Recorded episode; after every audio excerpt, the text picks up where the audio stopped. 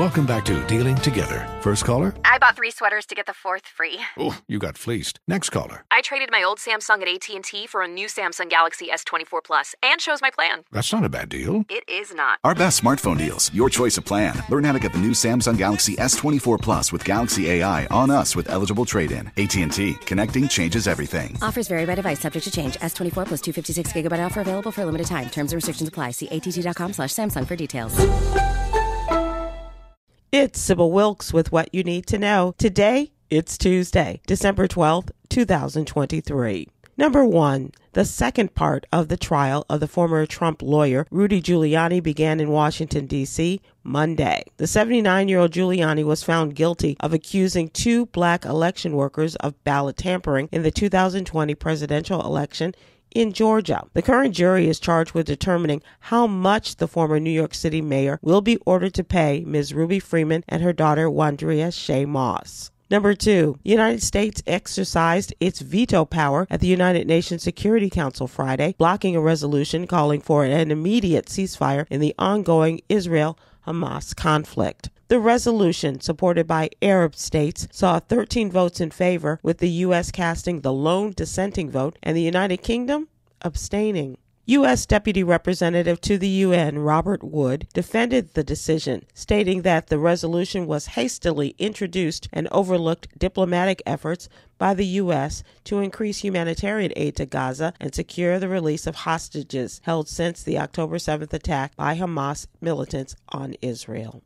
Number three, an estimated 6 million children in the United States have food allergies, 40% of them with more than one. Though limited research has been done on race and class breakdowns, recent studies show that poor children and some groups of minority children not only have a higher incidence of food allergies than white kids, but their families also have more difficulty accessing appropriate child care, safe food, medical care, and life saving medicine like epinephrine for them. Black children are 7% more likely to have food allergies than white children, according to the 2020 study by Dr. Ruchi Gupta at Northwestern University's Feinberg School of Medicine. Number four, a New Jersey based law enforcement training company called Street Cop held a six day seminar in October 2021 with about 1,000 officers from around the country and about 240 of them from New Jersey. The seminar is the subject of a report after it received over 100 discriminatory companies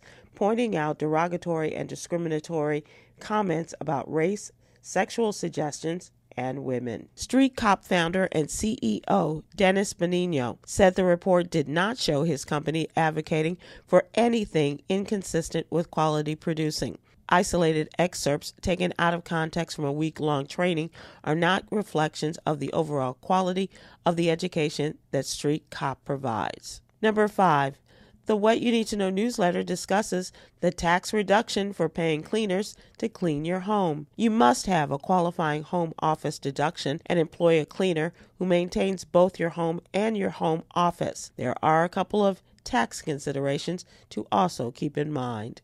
Our celebrity CPA breaks down on how paying your cleaner affects your taxes. Here's your daily inspiration from Yogi's Jewels. Having a pure heart leads to genuine connections. I'm Sybil Wilkes. Be informed, be empowered.